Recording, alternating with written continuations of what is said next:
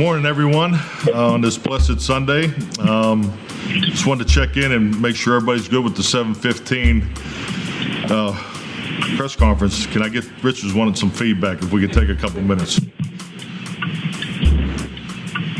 That's what we thought. That's exactly what we thought. Training camp for the entire season. What's that? What's that? Training camp, or, or will it be the same during the season as well, or? Yeah, well, that's uh, TB, yeah, TBA, TBD. Training camp is fine. Training camp's fine? Okay. Richard, Richard will take note of that. Training camp is fine, hopefully that's the season. Okay. That's fair. We'd, we have to have it, we're gonna have it, we'd have to have it earlier during the season because our staff meeting's at seven. Only thing else I got to say is, how about them Cowboys? How about them Cowboys, indeed? All right, it's officially football season here at the Athletic.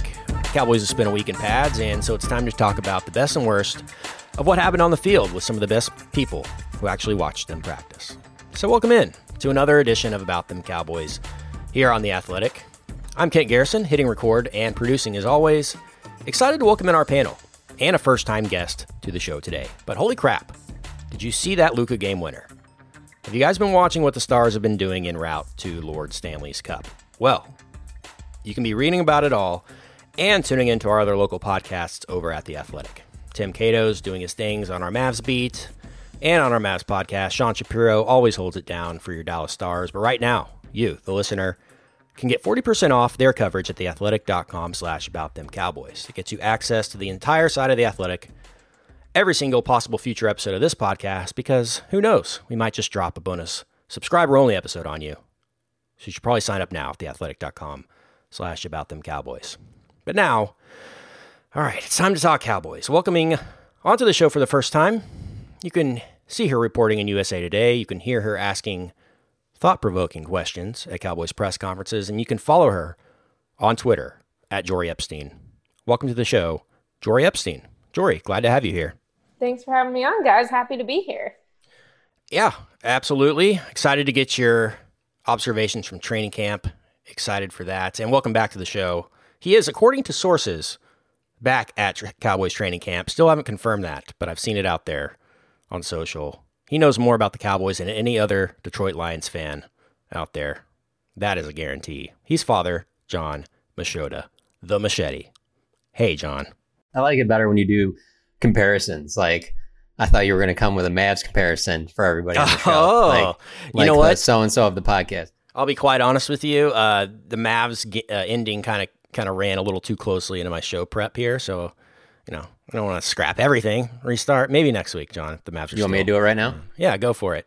If if you were a Mav, which one would you be? Would you be the the KP, maybe the uh, Dorian Finney Smith of the podcast, or the Luka? No.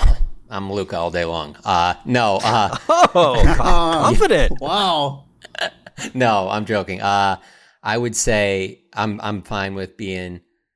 Uh, I'd be KP. That's fine. You're uh, you're Rick Carlisle, Yeah, I'll, I'll, I'll unless you want to be Mark Cuban. no, and I'm good. I'll be Carlisle. Okay, you can be Rick Carlisle. Uh, Carlisle's great at piano, so I'll take KT, that skill you're, set. KT, you're a better player than this, but you you got some Boban. You're just a I'm very Boban. likable guy. That's okay. Like, He is. Like, yeah, he just I'm makes okay, you that's all I smile. Yep. Like everybody really likes you.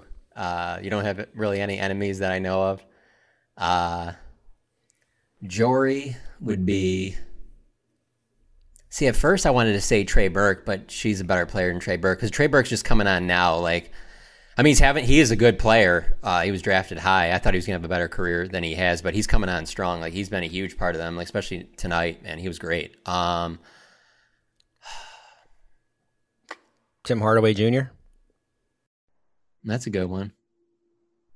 Yeah, we'll go with that. That's a good one. Yeah, I think we've named Tim all Hardaway Jr. The only one I'm left. honored. Yeah, no, that's that's that's a pretty good one. We need so to no find one's a. no, uh, no one's Luka then. Yeah, nobody's Luka. We'll need to get Luke one's on the podcast so we have Luka as Luka. I think we won't he have loves to the get- Cowboys. We won't have we won't get too far down this this topic, but uh, that's the only thing that's missing with that guy. Is it just like unfortunately he's just not the greatest of interviews. Like even when they talk to him right after the game, like it's like mm, You wish there'd be like a little bit more, you know, like when you see like Dirk or Boban or guys like that. Like I don't know, maybe he'll evolve into that, but right now you can tell he's very, very guarded with what he says, even after a big moment like that. That really puts him in rare air for what he's accomplished. So anyway, Shout out to Dallas Sports, by the way. I know we have a lot of listeners not from Dallas, but it's been a long time coming for these teams to be, you know, making some noise in the uh, in the playoffs, and it's it's cool to see, especially the Dallas Stars finally, uh, you know, making some noise because they've been pretty good for a while. I don't know about the Mavs. I think the Mavs are is more of a preview of what's in years, but like I think the Stars could maybe maybe peak here. Shout out to Saad Yousuf also on that beat, um, holding it down at the Athletic and always doing great content for you guys. But speaking of great content, welcome back to the show. He's emotionally and physically recovering from the release of the Killer's new album, Imploding the Mirage. It's Kevin KT Turner. Kevin, are you okay? How, how was your weekend? It's good. It's been a good weekend. Uh, did you listen to the album? Do you like it? I did. I, I enjoyed the album. Uh, I don't it's know good, where it right? ranks. Yeah, I, I think it's, It's an good. enjoyable record. It, it didn't stick out to me like this is the best Killers album I've ever heard, but it certainly stuck out like yeah, there's some really standout tracks and solid all the way around. Not a, not a departure style wise from what you'd expect. So that was good. Yeah. Yeah. No, I, I would agree. And if uh, you know, if someone listens to that album and doesn't like him, uh, doesn't like that album, then I I would fight them like I was Earl Thomas. Segue. Nice. All right. So that's happening. Earl Thomas. I thought we were kind of done with this after he signed a four year deal with the Ravens. But then uh, after, as the Athletic uh, has kind of reported, you know, missed a lot of meetings and then a big fight at Ravens practice. Uh, the Ravens have released Earl Thomas and he's now available. And of course, that begs the question uh, does he really still want to come here? Did the Cowboys want him to be here? Uh, John, we'll start with you. Uh, what are your uh, Earl Thomas thoughts, opinions? Just uh, how are you feeling about the overall landscape of this thing? As he's now uh, a free man and on the free agent market. Um, well, first off, um, selfishly love it uh, because Yeah. it creates buzz for the Cowboys, and I love how they're just always involved with everything. So even if it doesn't happen, you still just you get the interest from it because it's the Cowboys and it's a possibility. Um, I'm not saying that I don't think it's a lock by any means. I think when it was first being talked about earlier in the day, you know, you saw like Adam Schefter talking about how the Cowboys would be like the front runner if he became available. Like the Cowboys were never going to trade anything for him, but it still comes down to what he's looking for to get paid. He's never really taken a bargain, so you know they have money to give him a respectable deal if they want him, but then they also have to factor in how much you're going to give him, and then what kind of a player is he still. I believe he still can contribute at, a pretty high level, and I believe that on a really good team with a good secondary, like on this secondary, like I don't I don't think there's any question that he would upgrade it. You know, just from a taking the ball away standpoint, and so all of that stuff sounds good. Um, and then the negative side is, while everybody will be hyped about it, and it's a seven-time Pro Bowl safety, there's something to be said for a guy that has had these issues in a Ravens organization that I would argue is one of the best, if not the best, run organizations in the NFL. Um, uh, just speaking to Cowboys fans, I don't think they would be very pleased if Amari Cooper, after a game against, let's say, the Rams, went to LA's locker room and said, "Come and get me if you get a chance." So there, there certainly are some things there where you're just like, "Well, I don't know if I can just say that he's going to come in and be just be the perfect team guy. Is a perfect fit. This is exactly what we need." You know, he can make up for. I, I believe adding Gerald McCoy to a certain extent was to bring some leadership to uh, a younger-ish roster.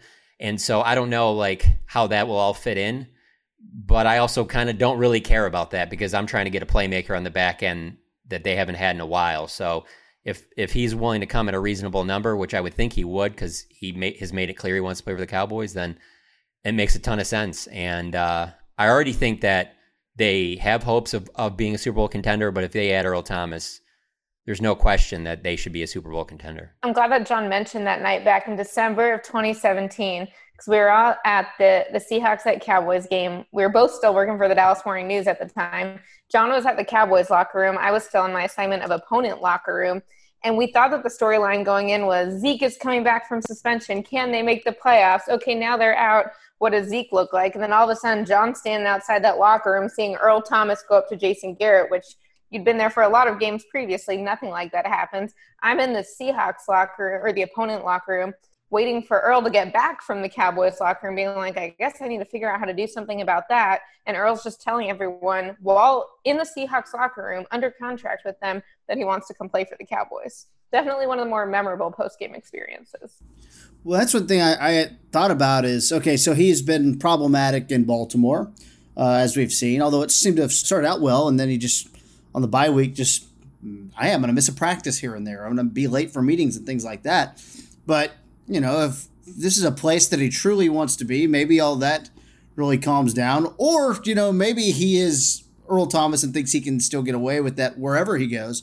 But I remember watching a bunch of Earl Thomas tape before he signed with the Ravens, and it was kind of being bounced around what he signed here and things like that. And I remember thinking, okay, he's not the Earl Thomas that we know from Legion of Boom, obviously. But the one thing that you would see is a guy who could still cover a little bit, would still make enough game changing plays it was not going to be great against the run or anything, but still, you know, you can still call him a top 10 safety in the league. Uh, maybe top five, arguably. Like you'd still see enough plays and enough good tape to go, okay, well, this is this is really good. So I'm really interested. I go back to Mike McCarthy and, and what I think I know about him. What I think I know about him is he's all about bringing in talent, and he's not real worried about locker room. He's not real worried about that type of stuff because he's never had too many issues in Green Bay until the end. Um, so I don't think that's uh, a big a big issue. Now maybe Mike Nolan's going to have his opinions on you know how does he fit this and you know uh, Earl. It, I, I, was reading the the article uh, you know that Jeff wrote in the Athletic uh, from, from the Baltimore side about basically Earl kind of struggling with some of Baltimore's advanced concepts and things like that because he was used to playing with you know the the defense with, we've seen with Kris Richard and things like that were just kind of simple uh, and maybe that's an element that, that we're kind of going to see changed a little bit this year. But man, I, I, I could see a sign off from the Mike McCarthy standpoint. I would imagine there's a sign off from a Jerry Jones standpoint. I don't know about Stephen, and I don't know where Mike Nolan stands on that, but I feel like there's going to be a lot of voices in there who are like, why wouldn't we do this? Because it's probably going to be cheap too. Well, let, let me just say this. I, I there's a storyline out there right now through camp, the first week of camp, that I, I don't like at all, that I, I don't agree with, and that's that um, there's just so much more work on forcing turnovers in practice. Like, what? yeah, they're working on it, but they were always doing that before. They just weren't getting the turnovers because of the style of the defense they played. I mean, there was a time, I think it was either the last year or the second from last year at Valley Ranch, when they had footballs screwed to the wall in the practice rooms. So when the guys walked in, they would hit it like they were at, pretending like they were knocking the ball loose. They were trying everything they could do because it's not like they've had trouble forcing turnovers for a year or two. This has been going on for five plus years. So th- I, don't buy into that. Oh, they just work on so many more drills. They're working on it a lot, but they were working on it before. Why I see more turnovers is because it's going to be more aggressive on the back end. Like we've already seen some stuff in practice where. Um, you know, we can't get into position groups and break all this stuff down. Sure. We have more restrictions this year. But I'll just tell you this. Um, without naming any names, you're going to see um, guys that you would t- typically think of as 4 3 edge rushers. So we'll say Everson Griffen, uh, Demarcus Lawrence, and Aldon Smith. You're going to see on some plays where they drop into coverage and you could potentially see a safety blitzing from the other side. And, you know, th- that's something that we haven't seen a lot of here. And I just see them being more aggressive on the back end. And so having that belief that makes me want to have an Earl Thomas like that even more. Like, hey, you might give up some big plays and things like that, but Earl Thomas just has a nose for the ball. And why not have a guy like that on your back end that, hey, maybe we give up some points, maybe we give up some big plays, but there's also going to be some times where we take away the ball too because we're much more aggressive on the back end. And I think that's what you're going to see. So I think he fits this defense from that perspective. Yeah, I think that's definitely fair. I mean, when we think of the defense in practice and what stands out over the last week, it's so much about the defensive line, which has been tricky because both La'el Collins on the at right tackle and Tyron Smith at left tackle have not been participating in team periods. So we're just seeing like Aldon Smith and Demarcus Lawrence just blowing past people. And I think the question is, when it when is the, the secondary going to start doing something? And they haven't done nothing. And I mean, they have gotten some picks, and Dak's like, great, they can get that and give the ball back to me during the games. But I think that um, we're not seeing them flash in the same way that we're seeing the defensive line flash, which is a reflection of how the Cowboys invest in their secondary this year and for a lot of years now. Let me just say one thing about that. It's that there also is a sense this year, more so in previous years in practice, where I'm not saying the DBs aren't contesting the ball, but like there was a drill today where they were doing end of game situations, and Dak threw the ball up multiple times from midfield, and Amari caught it but it was clear the DBs were told like, let's not be all jumping into each other and trying to knock this thing down and getting somebody hurt. Like we know what we're doing, we know where we're going to be. Let's just run through this drill and not, you know, let's not let's not get anybody hurt on something that's just really running through a, a procedural thing. And so, um, because of that though i think that that probably affects it a little bit because i know because we can't put out as much video as or any video actually all we have is what the team provides us. So people are seeing still pictures and they're just interpreting as like oh there's uh, you know anthony brown getting burned again. There's Chido getting burned again. Well there's a little bit more to this. Like there's a little bit you know there's a little bit more nuance. Like there's times where there's been interceptions that Dak would have been sacked on the play. I mean again we're not supposed to talk about position groups but let me let me just throw out two names here real quick Terence Steele and Wyatt Miller are are the are your tackles. Like that's a problem. and problem. they're constantly going up against Aldon Smith and Demarcus Lawrence. Like those guys are getting a Dak quite often, but they're working on extending the plays too. And Mike McCarthy, I thought, made a really good point on, on one of his recent press conferences, was talking about how they're doing that because there's more extended plays in the game nowadays in general. And really, me personally, I believe that that might be where Dak's at is absolute best is when a play breaks down and he rolls out. And so there's just a lot of other things that go on that in practice, it's not, I guess it's just not exactly apples to apples, exactly like game like. There's like little things Yeah. they do in the drill because to take take a saying from uh, Jason Garrett, line one is absolutely getting to that Rams game as healthy as possible. We saw that one play where Demarcus Lawrence and Aldon Smith were on the field together, and to avoid sacking Dak, they basically went wide past him, and Aldon went flying in the air. And it's like, uh, do you really want that? The guy hasn't played football in five years. Maybe we should tone it down just a little bit. But they're trying to simulate game speed to the extent that they can, while also not getting injured. Yeah, real quick, uh, I was going to say, um, you know, we have like a Slack channel at the Athletic with obviously all the other NFL writers in there, and we've had stuff in there about like, hey, what's practice look like for you guys and things like that. And the Cowboys aren't hitting; they're not tackling to the ground. And so I found that there are some teams like by following that channel because I can't follow all these every thirty-one other teams, but what what I did find was funny was that. Uh, not funny, but interesting that Joe Judge and the Giants are tackling to the ground. Like, uh, that was one team that stood out to me, but most teams aren't. They call it thud, where you just basically put your shoulder pad into the guy. I will say though, the the hit that Jori talked about, that's one that stood out. Another one was Tony Pollard came around.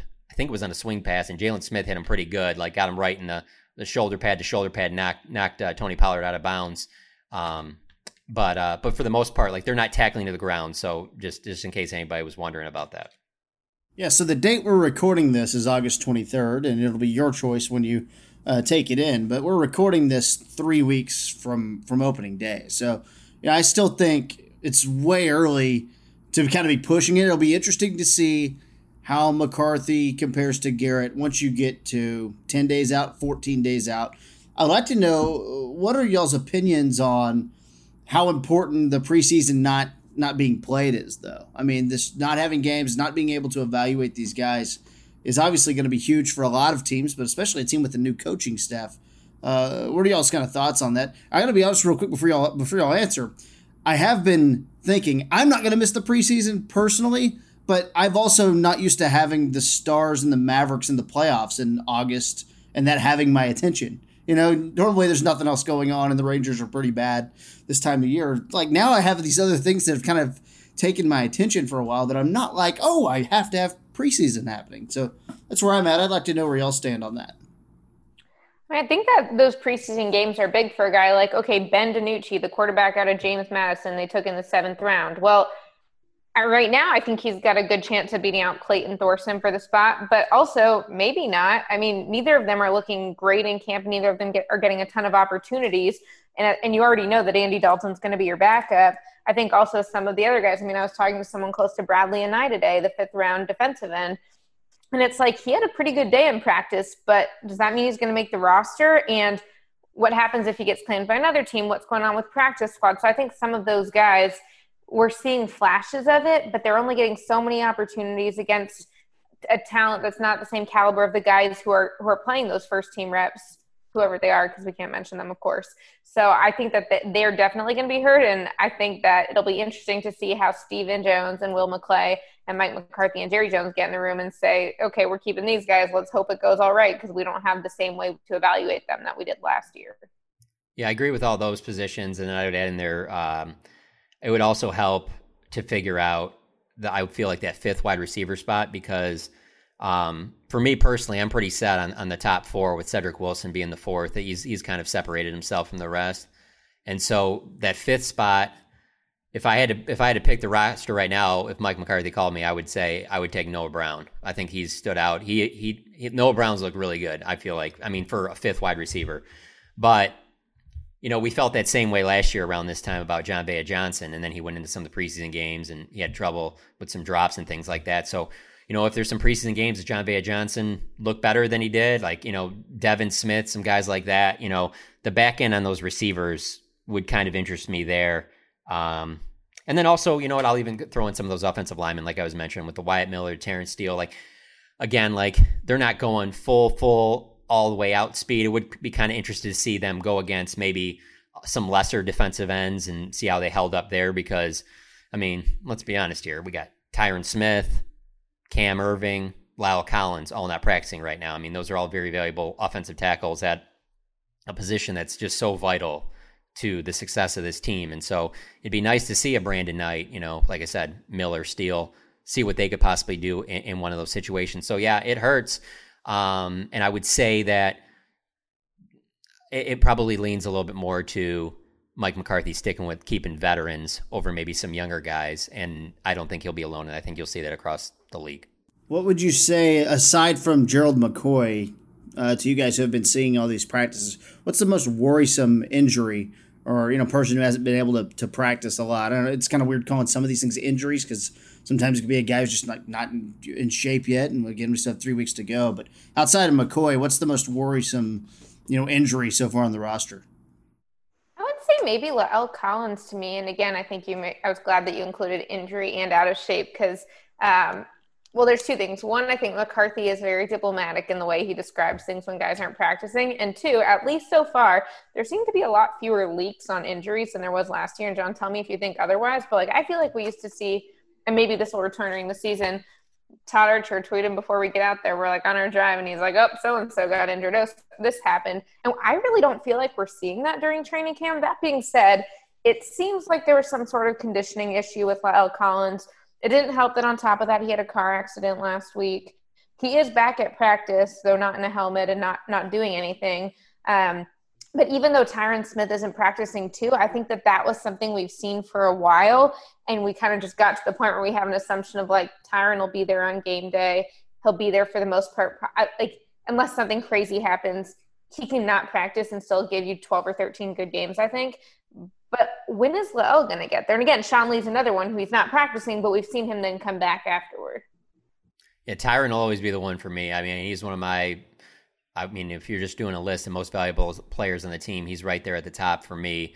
Uh, you know, right right after you know you get through Dak and a few others. Like he's getting up there in, in age, um, and there's several years now where he's missed you know three games, and it just seems like you just are gonna constantly have to deal with Tyron missing some time, and when he's not in there, they're not the same on offense. He's just he's so valuable, and so to have him out right now. Now, one good thing is that it's a hamstring and it's not a back, uh, which is, he's obviously dealt with before, and it just seems like you know nagging back injuries. The older you get, really not just in sports and life, they generally don't get better.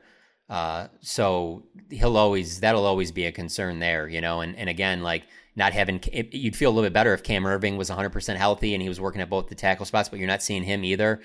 And and then coupled with that, you just see Aldon Smith and Demarcus Lawrence doing whatever they want against these other offensive tackles. So yeah, no, Tyron would be number one for me. If if like you could just say like you can get one of these guys back that's not practicing right now, it would be Tyron.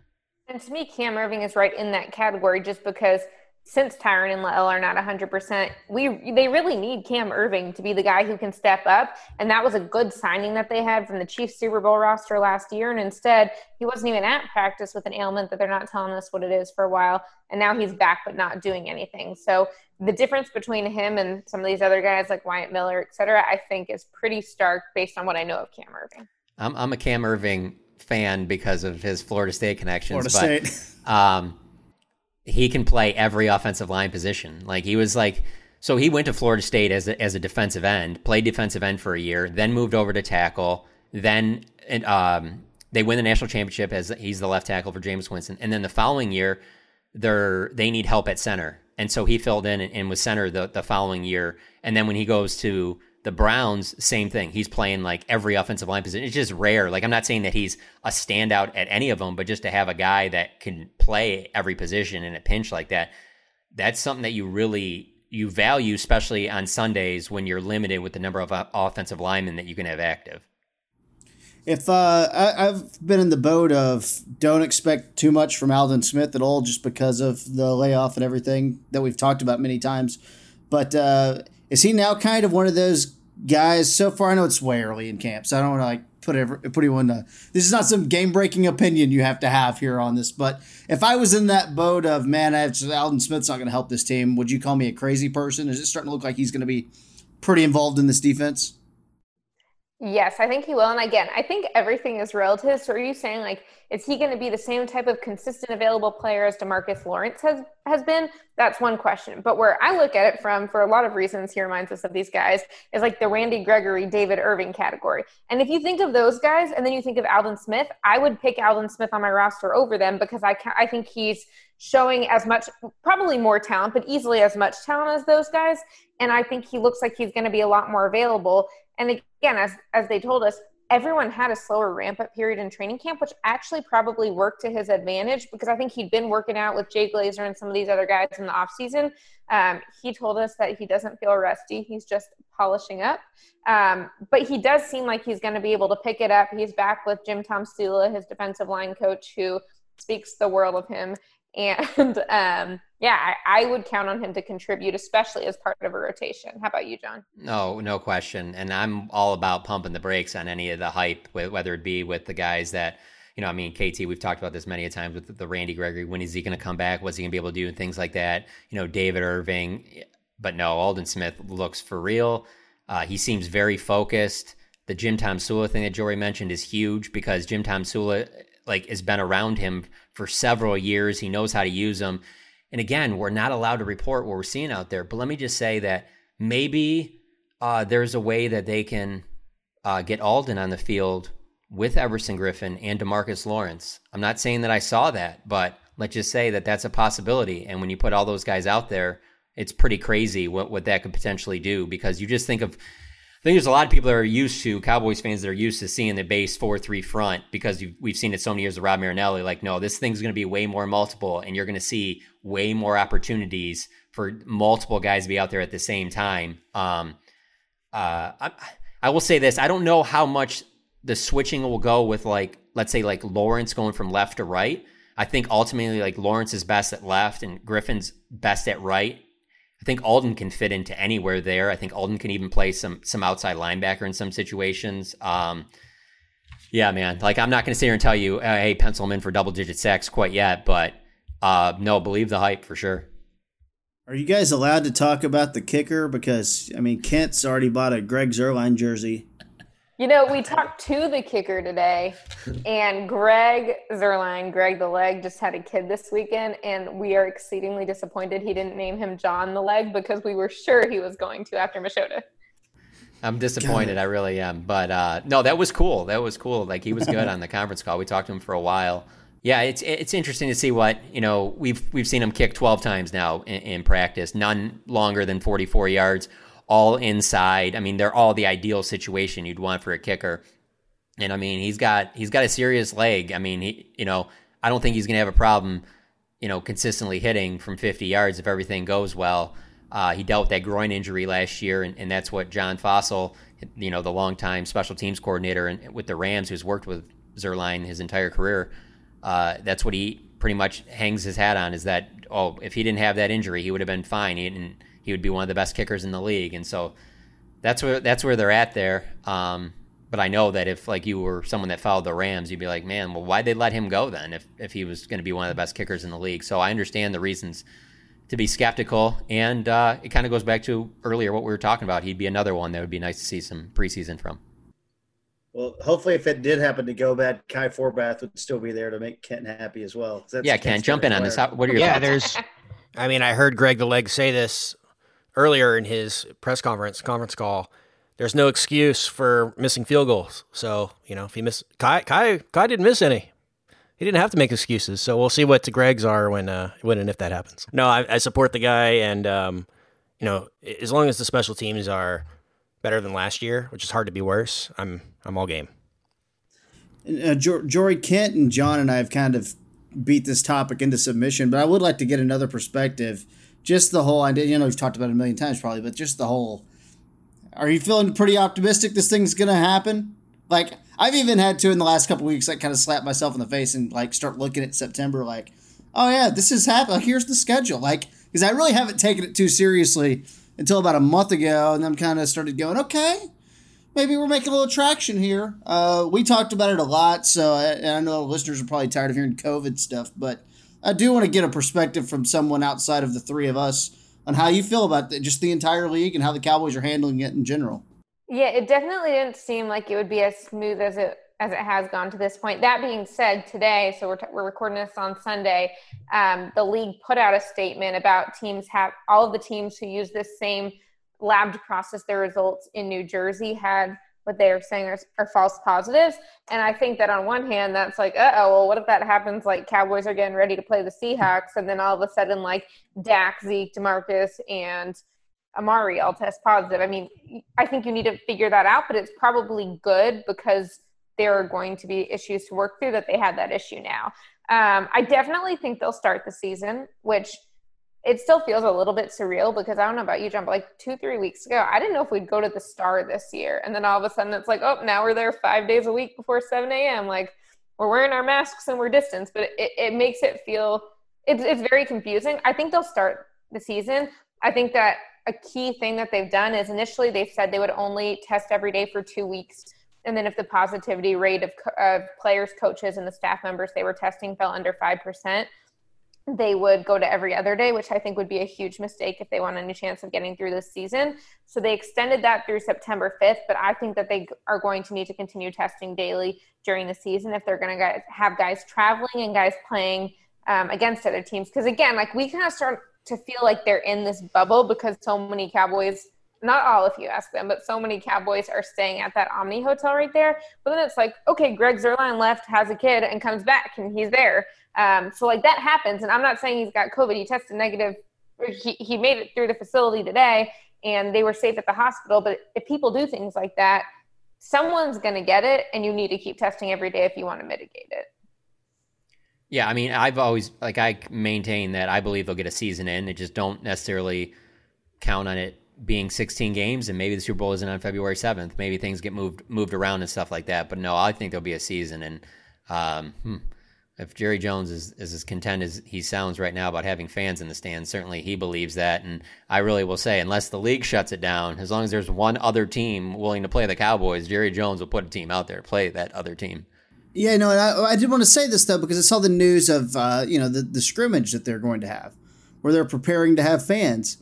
And to me, and again, our, our, listeners, however you feel about it, that's cool. I'm on the more cautious side, and I'm kind of playing the long con on this thing where, like, the most important thing to the league and the moneymakers in this league should be having all of your games on TV this year.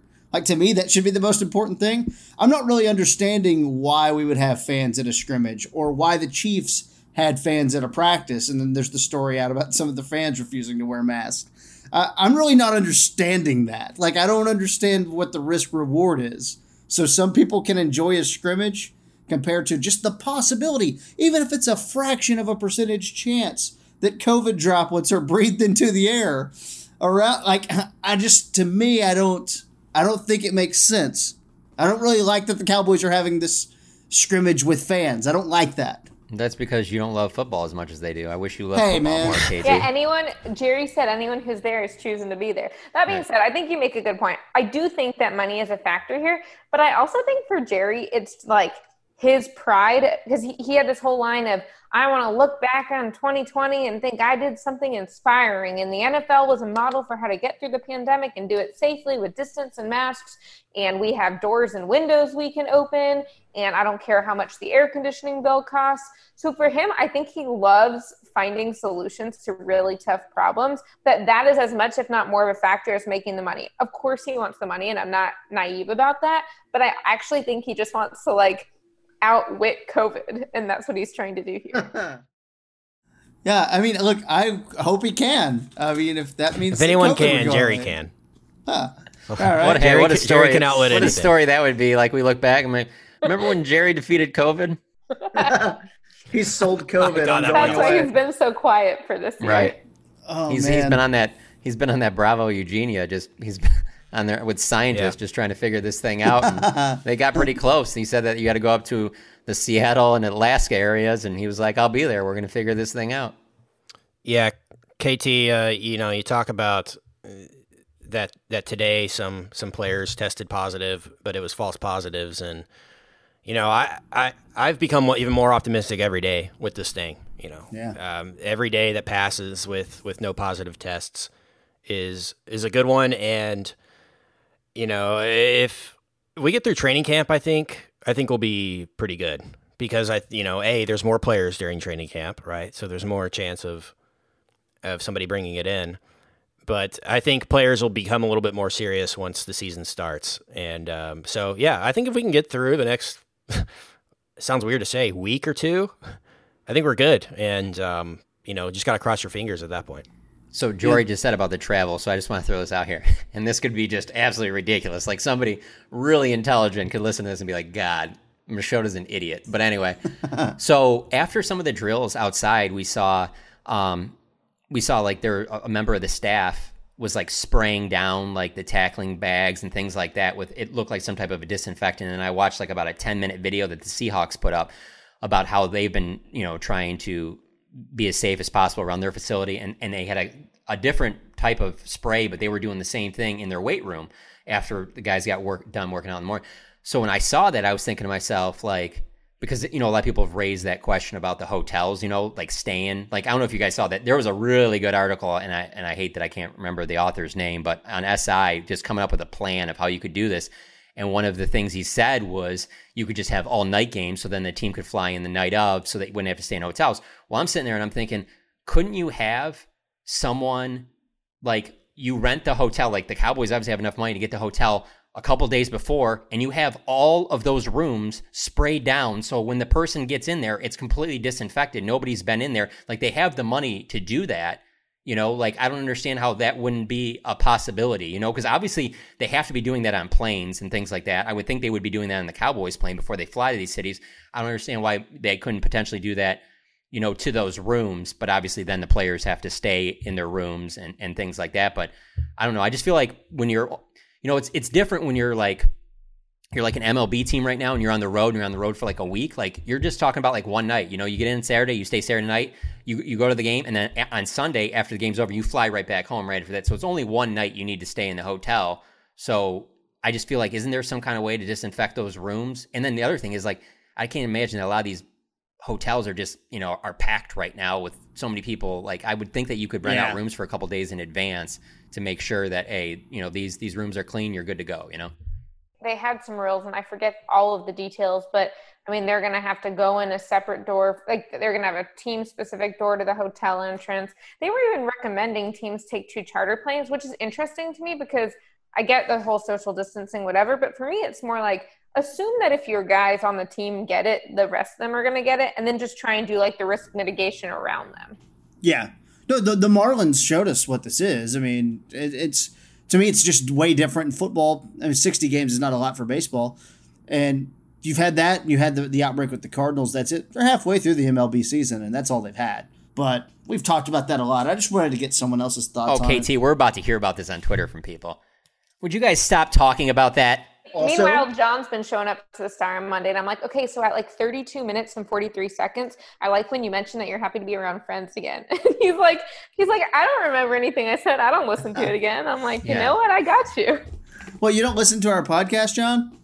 No, not over again. No, I I hate hearing my voice. Why don't you like and subscribe, you Ah, jerk? We need the numbers. I am liked and subscribed, but I yeah, hate just listen my to it voice. just so we get the download. Finny. Okay, you know, you don't have to listen to it. Just hit play and turn it off. the worst sound to me is my own voice. I hear it all the time, though. at the Yeah, Star. sorry. Jori, who's your pick to win the NFC East? I think the Cowboys can do it. I mean, it'll be interesting to see if the Eagles stay healthy, but they also like often don't stay healthy, so I don't assume that they're going to. Not that I wish for anyone, um, but I think the Cowboys can get this thing together. Uh, it'll be interesting. I mean, clearly one of those two. Sorry, Jason Garrett, but um, I'm going Cowboys. How about y'all? I'm going Cowboys. I guess what I'm interested to see is like where are the Cowboys? Like I see the 49ers are still the class of the NFC. That team looks really good despite some of their injuries. And the Saints still the Packers I don't fully believe in. Uh, like I still have that. It's it's 49ers, it's Saints, whatever the Bucks are, God knows right now. And I'm just interested in how close y'all see the Cowboys to being that top tier of the NFC. Because I think they're right behind it. I think they're really close, but I still think those are the two teams in the in the conference that are better than them. I mean, I put them right there with any of them. If really, if Travis Frederick came back, um, Oh. losing Travis Frederick is huge, Oh, and and I and I have to see how they, you know, I got to see how that offensive line blocks without getting a lot of reps from La'el and Tyron leading up to the season. But if that offensive line looks anywhere close to what it's been in previous years, I certainly think that they have a great chance to win the NFC East. Um, but I still would probably put the Saints a little bit ahead of them. And I know, I know Tom Brady's best days are behind him, but man, I'm not. You can't sleep on that on that Bucks team just because. I mean, Jameis was playing YOLO ball, and they still won what seven games last year. That's what Arian said. He said if we can win with Jameis, we can win with anyone. Yeah, easy, Bruce. God. Anyway, um, what a jerk. Jameis No, got I'm just LASIK though. He might be. He might have gonna- figured it don't out. sleep on him. He okay? might have only 27 interceptions this Yeah. year. Yeah. let him get in there. Watch what he does with that Saints offense. No, um, but I think yeah, I think they're right in the conversation with the rest of them. Uh, no, no doubt about it. And that's, I mean, I know some people are probably down on them a little bit for the losing Gerald McCoy, but I'm telling you, I just think they're going to be so multiple up front. And and I really, you know, to kind of give you a, a guy to watch that most you should know anyway, but like keep an eye on Tyrone Crawford because this is a new scheme and he just looks healthy. Like last year, he never looked right. He ended up having that hip surgery that I think initially it was supposed to be just on- on one hip, and then he ended up having both of them uh, repaired, and that's why he started out on pup. But he looks good, and and and he just I think he fills into that Gerald McCoy spot of, of, of playing a little bit more of that three technique. Again, we're not supposed to talk about this, but anyway. So like there was a drill today where they broke up the, the defensive linemen and were um, all the guys that you would be your quote unquote edge rushers went to one area and then all your tackles went to a separate area. And I noticed that Crawford went with the tackles. So he obviously can rush off the edge. He's going to get a chance to do that. But I think he's, I wouldn't sleep on him filling in that Gerald McCoy role. And I'm not saying he's going to be as good as Gerald McCoy, but like, I don't know. As long as he stays healthy, I think Tyrone Crawford's going to have a pretty good year. Which I also think when you think about how he and Demarcus Lawrence work together, I think that'll be good because I'm not saying that chemistry is is like, oh, if you have chemistry, who cares about your talent? But I really just did not feel like that defense was gelling with each other last year, and I think that that was an issue. And there were whether it was leadership issues or not getting people lined up properly. And I think that again, it's too early to know for sure what they'll do this year, but they seem to be headed more in the right direction than I felt like they were last year.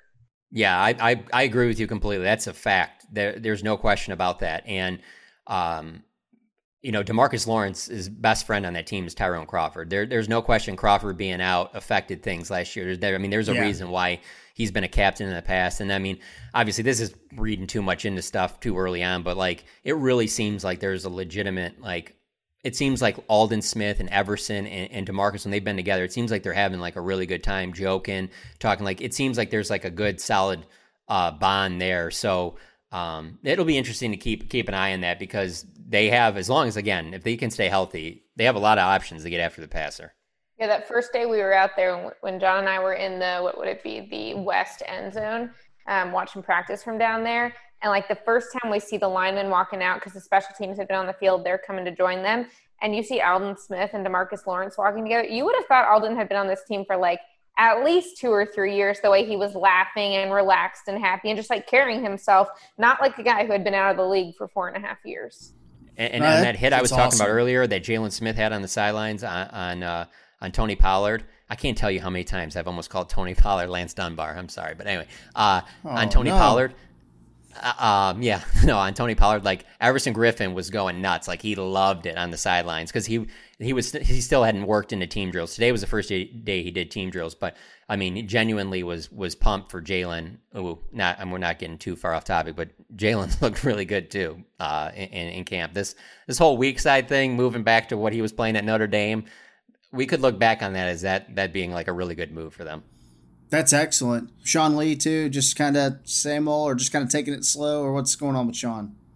He's been pretty much rehab exclusively. I mean, he's still there. He's still like, I'm trying to think exactly where he's been in team drills because I feel like whether he's been on the sideline or doing his rehab has varied by the day. But I, he's not someone who I worry about like not being yeah. in the mix. I think he's still like having an impact in that meeting room. He hasn't played yet, and I guess the question is okay, last year he was available every single game, which I think we need to remember because it feels like he never is because he wasn't for so long. I just hit my step goal and I'm going like this. Um, but I think that are we going to see the Sean Lee who's like a little tentative because he's trying not to get hurt, or are we going to see the Sean Lee who we saw in the Rams and Eagles games in December last year when he looked like the best? Yeah, he was the best linebacker on the field in those games. And let me just add to that. Um, obviously you want Sean Lee to be healthy. You want him to be out there. You want him to be a guy that can fill in, not just play on the strong side, but he can play weak, middle, whatever.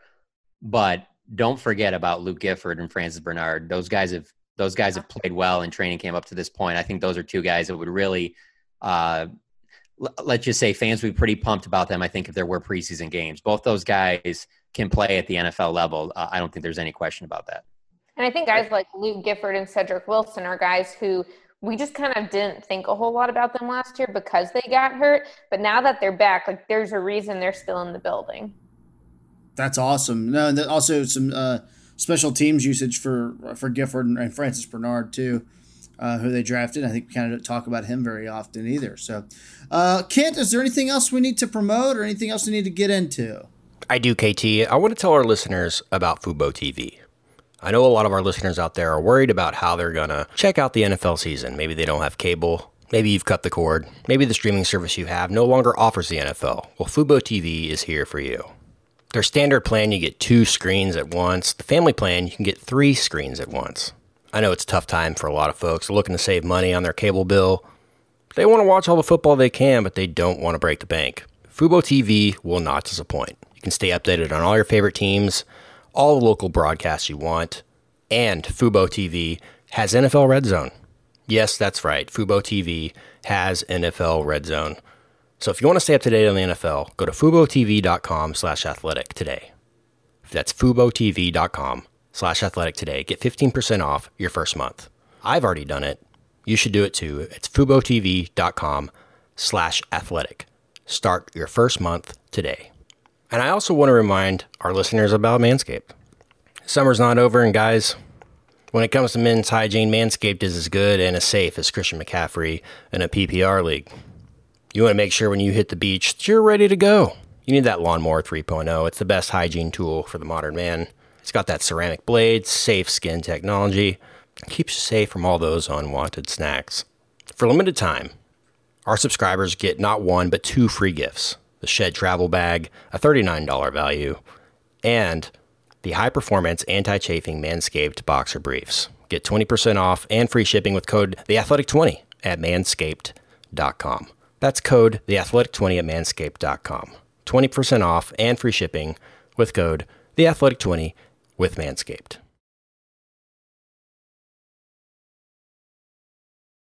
I was going to ask our, our panel who were at practice. Uh, I always like to watch the wide receivers against the DBs.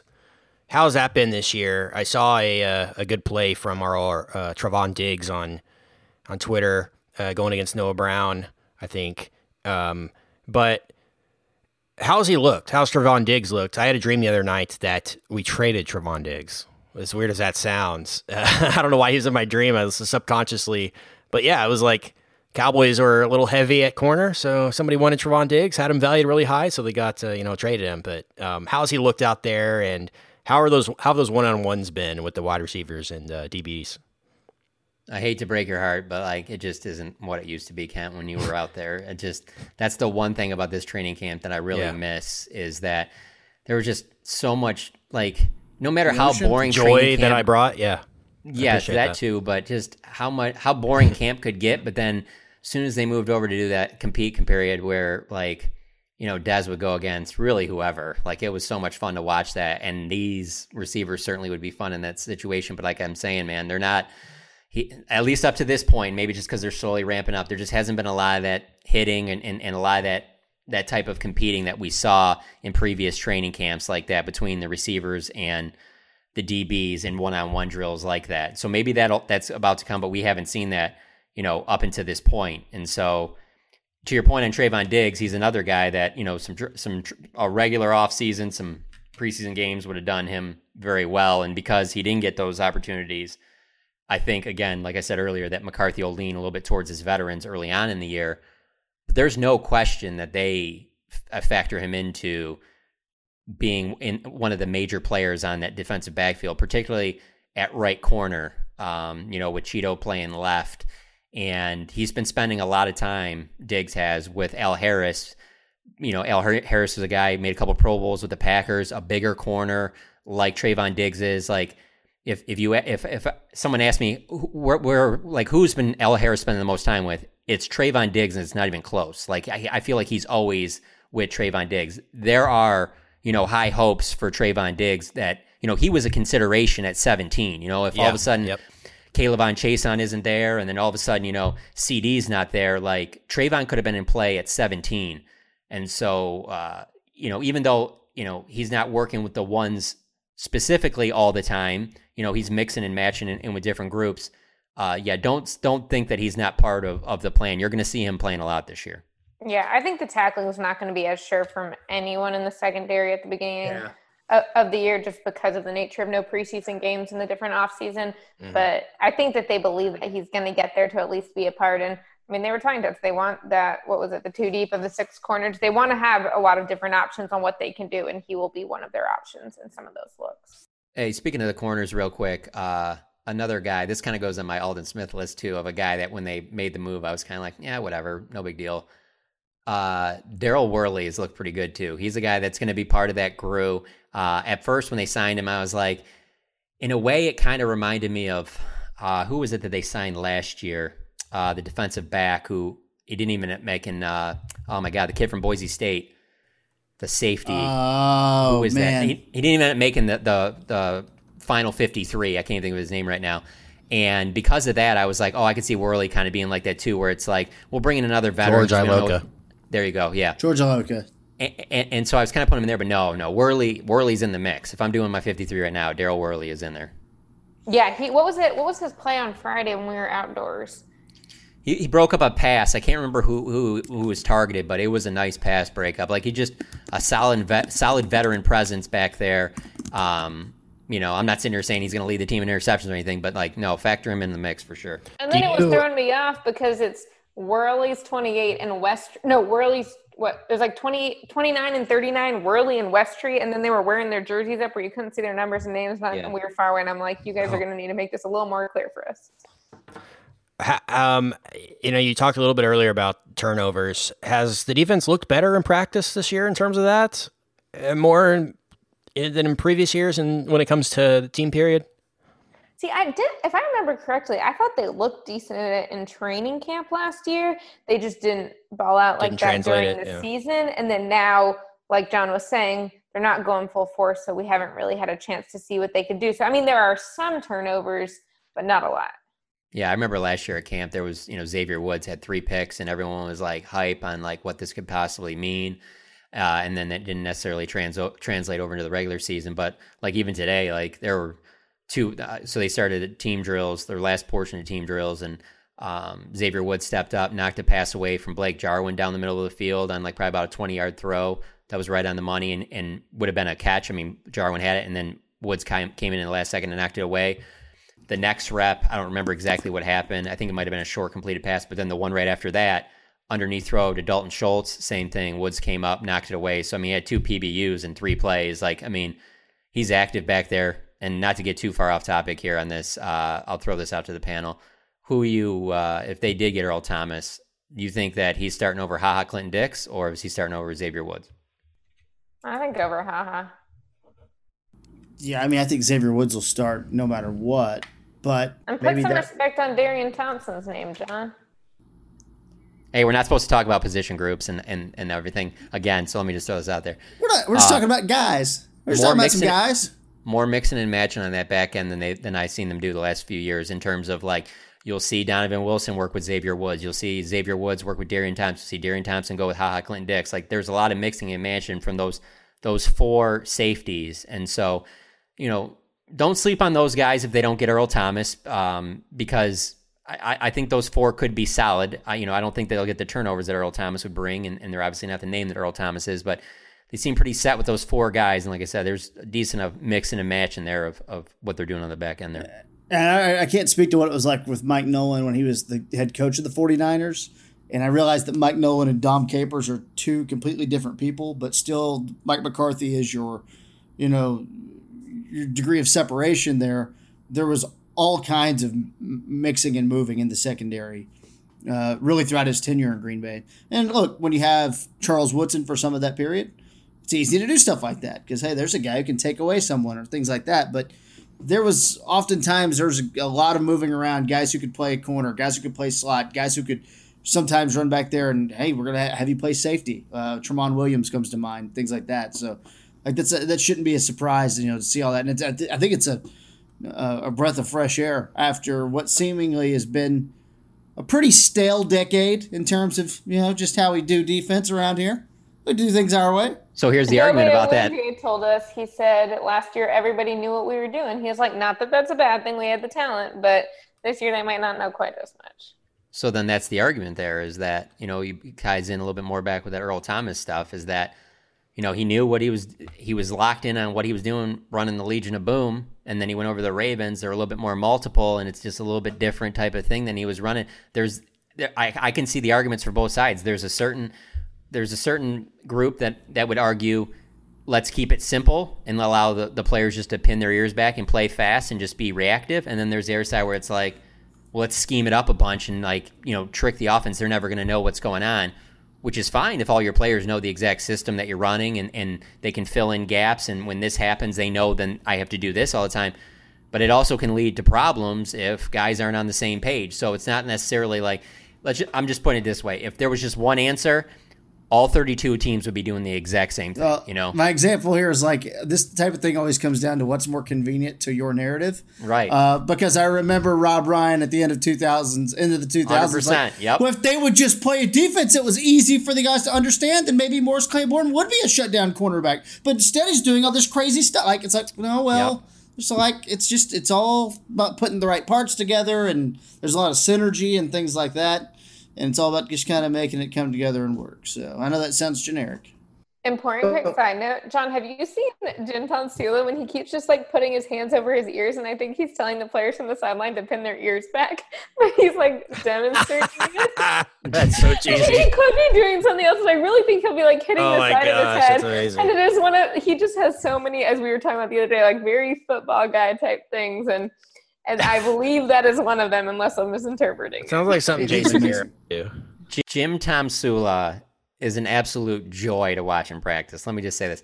If you told me that we leave the practice facility, uh, he the, the players leave, he goes to his office and then comes back to the indoor and then sleeps in there, I'd be like, yeah, okay. I could I mean, football guy all day long. Like Jim Tomsula, it just like I I, I don't know how else other to describe that. Just just a joy to watch during practice. I mean, he is sweating all over the place. Like he is you can see like yeah, he obviously played on the defensive line in his younger days, you know, like he he is a football guy all day long, more so than anybody. I mean, John Fassel's very active and he's always running around and stuff like that too. But man, not I mean, and Rod Marinelli is a football guy too, so it's it's it's interesting. Like, um, there's similarities there, but no, Tomsula, man, like lives for football. It's very clear. His uh his answer at the press conference or when he talked to the media. I Which guess. one? On well, yeah, no, right. Over the years, which I mean, he's a Hall of Fame press conference guy, but his Aldon Smith one was really great.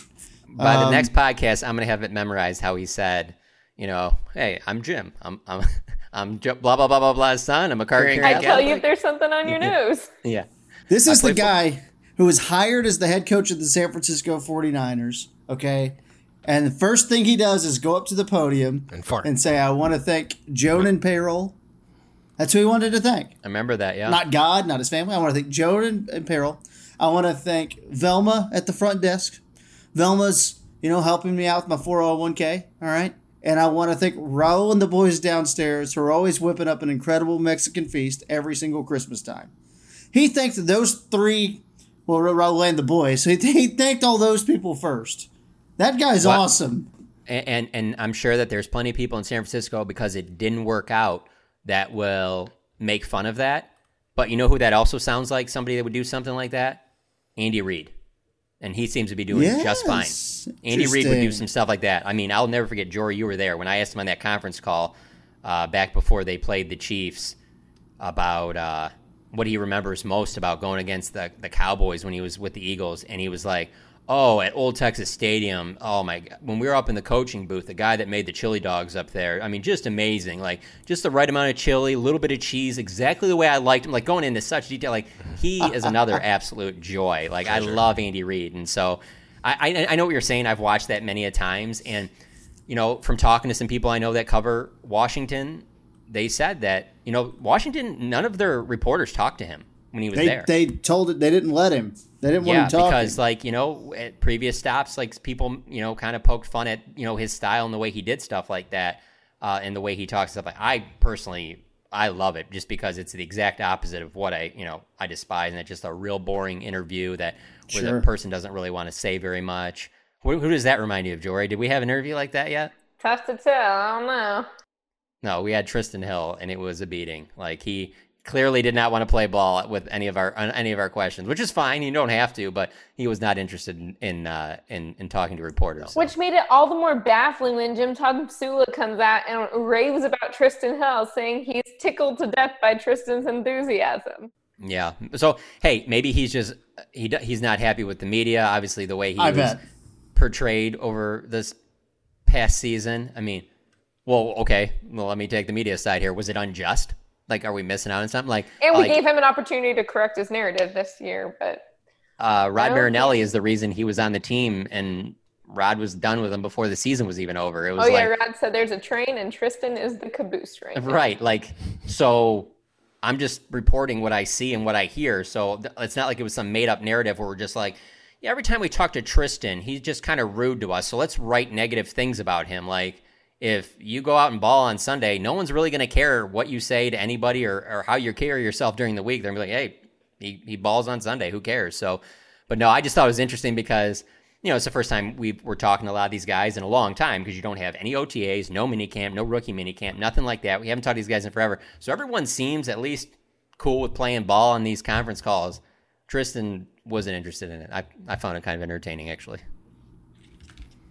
Uh, all right. Well, what else do we need? Can't we, have, do we need to promote anything besides all the great stuff happening at the Athletic? No, I was just gonna yeah promote go to listen to to our Mavs podcast as the as the um as the playoffs crank up here uh, and for the local people here in Dallas, we got Mike Rhyner of the uh, formerly of the Ticket doing a podcast Yeah. now on the Athletic too. So if you miss Mike Rhyner, subscribe to his podcast Square One with Mike Rhyner now on the podcast platform of your choice. But this has been good and good grief. It, season's going to be here before we know it, KT. Absolutely, it is, and also The uh, games, thank actually. you, Season's here, but the games. Yeah. thank you, Jori, for uh, joining us. Jori, uh, Jori from the USA Today uh, at Jori Epstein on Twitter, right? Just your name, right? Right. That's it. Uh, J O R I is how you would spell Jori. So give her a follow if you're not following her.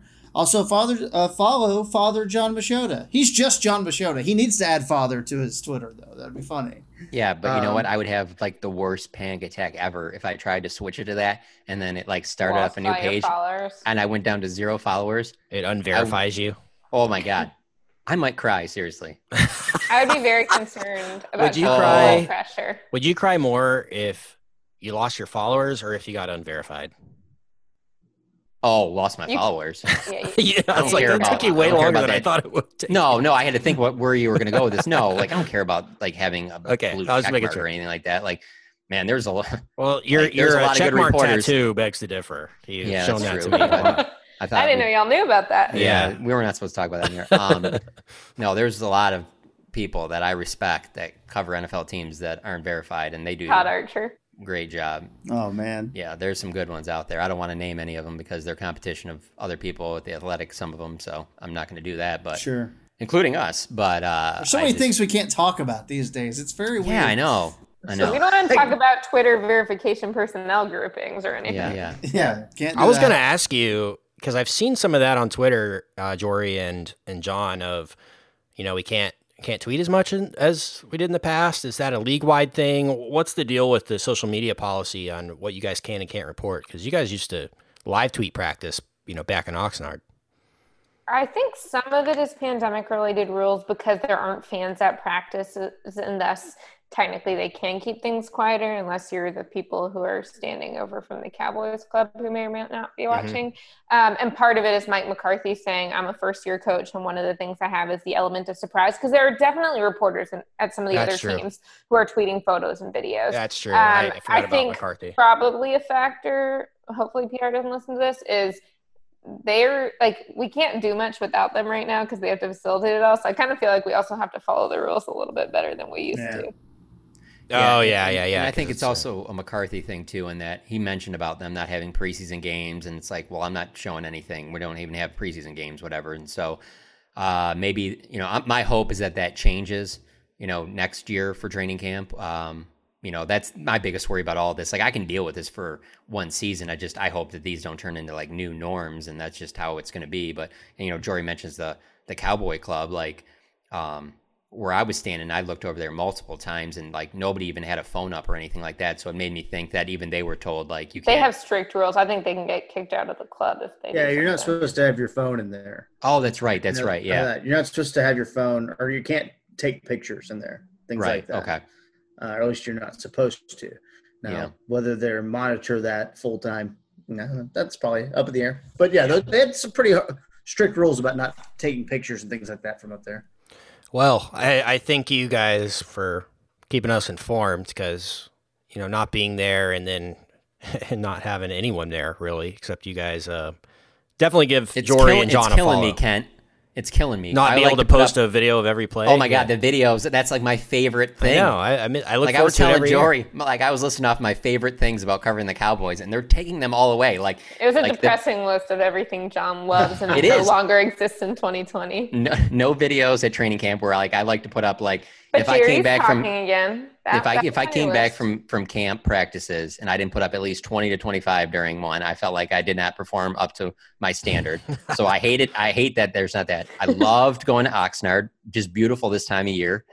Uh, and then talking to Jerry after games, like Yeah. you know, getting him in, a- a- you know, outside the locker room and just getting you know his his thoughts and and perspective on things, and then you know being able to go in the locker room and and, and talk to players and things like that, and um and even like you know Jason Garrett always did these walk off interviews after his press conference, and so I don't know. I, I- Mike McCarthy really doesn't seem like the type of guy that would be too interested in doing those, but who knows?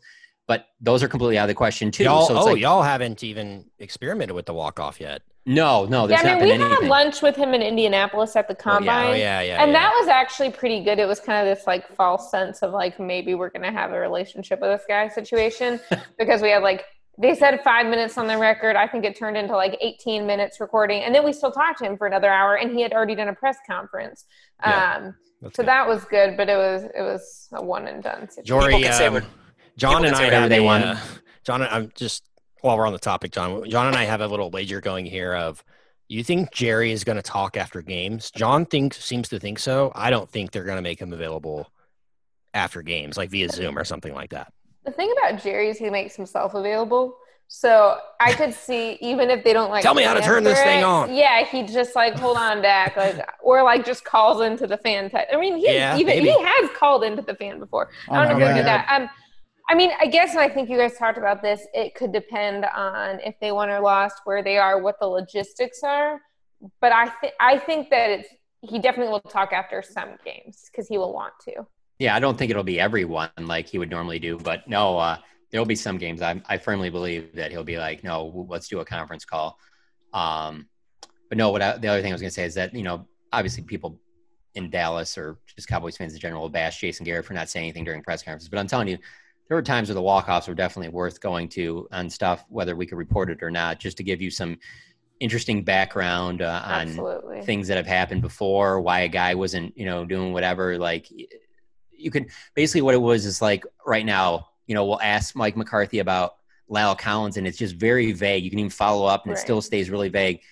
Jason Garrett would do that at the podium too, but then you'd go to the walk off and he'd give you a little bit more where you're like, okay, well, then we know what this is going on. Like, we really don't know what it is with Sean Lee. We know that it happened when they were doing conditioning. So I'm Right. thinking it's like groin or hamstring because he's doing all the um, uh, resistance cords and things like that. And that would be an injury that you would think could happen during strength and conditioning after having a long period of time not doing that type of workout because of this offseason being limited. But, you know, there just aren't the same specifics on things like that Cam where. Erving had an ailment where he wasn't Yeah. even there. We didn't know when he was going to be back. We I still don't know what it is, and I haven't heard one leak about what it is. Yeah, yeah, and, and, and it's not COVID related. I mean, he's been around the team. Sure. He's- I mean, he's been at practice the last couple of days, but it's still just like that stuff's been very vague, and there was times where you could kind of clear some of that stuff up. Yeah, I wonder if it's more product of the times, you know, the the procedures of COVID nineteen, or if this coaching staff really is going to be, believe it or not, even more tight lipped than the Jason Jason Garrett regime, which is hard to believe. But I guess we'll find out. The one benefit is that at least we don't have like Jerry talking at the same time as Zeke Amari and Demarcus are talking at the same time as Dak and Garrett or Garrett could be going. Like now it's like one at a time, and I feel I have so much less anxiety about missing an interview. Yeah, whole organization. Yeah. Amazing that they could have been doing that, like Who putting people on a podium this whole time, and you know, were you guys assembled there? You know, it's, Hey, No. I'd no, no, no, no, no, no. I don't. Yeah, we I'm want not a- locker room over Yeah, podium. I'm not but a just podium, no, Gary, no. Garrett, and players at the same time. w- Like when we weren't at the morning news anymore, and there's just one of us. I mean, it's a tough one.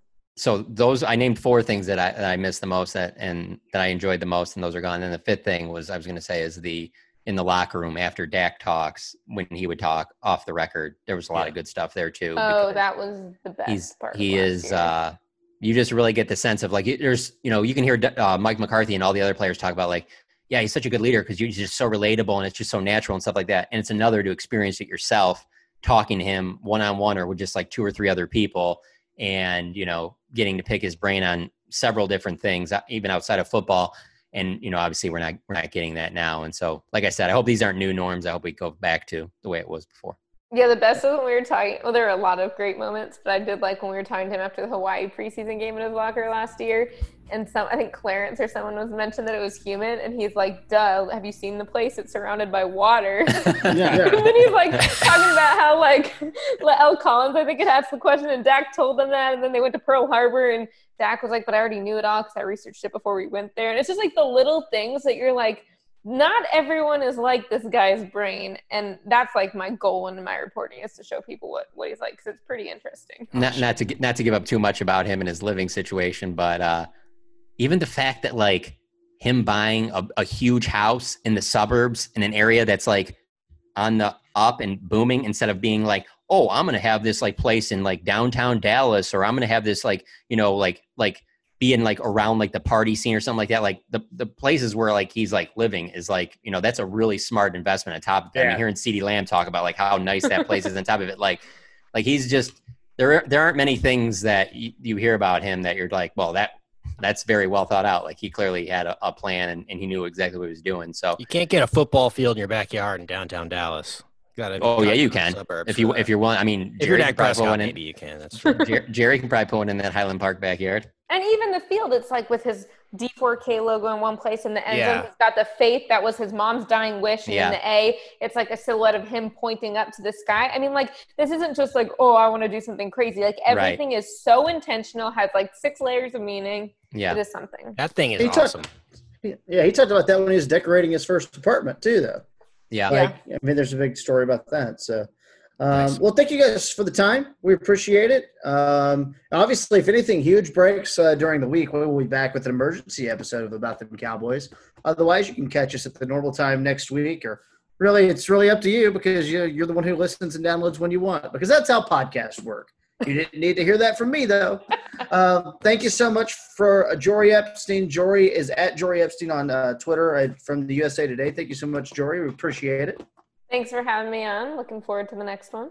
Absolutely. For Father John Machota, the do we decide on a player on a Mav player for you for this? Yeah, hey, I'm KP, and I was just thinking about this. I'm Okay. definitely him because he really didn't do anything today, and they still won. So you technically don't need me, and you can still win. Uh, uh, No, we need the Rick Carlisle of this podcast. Thank you. Actually, he is a, a bigger deal because this is not the only podcast he does. He does all the NFL. I think he's podcasts. Cuban. I think you're Mark Cuban. Seriously. you're Cuban. You're the Shark Tank guy. The It's entourage Kent guy. Garrison. Okay, he was in Sharknado too, and I think you also did a cameo in Sharknado three. I mean, do you want to be Uh, Adam Silver? This is a long app. No. All right. Yeah. And the outro I continues. and you're KT. Jori, this happens all the time. See you I only next time forget like two thirds through. On About Them Cowboys. Goodbye.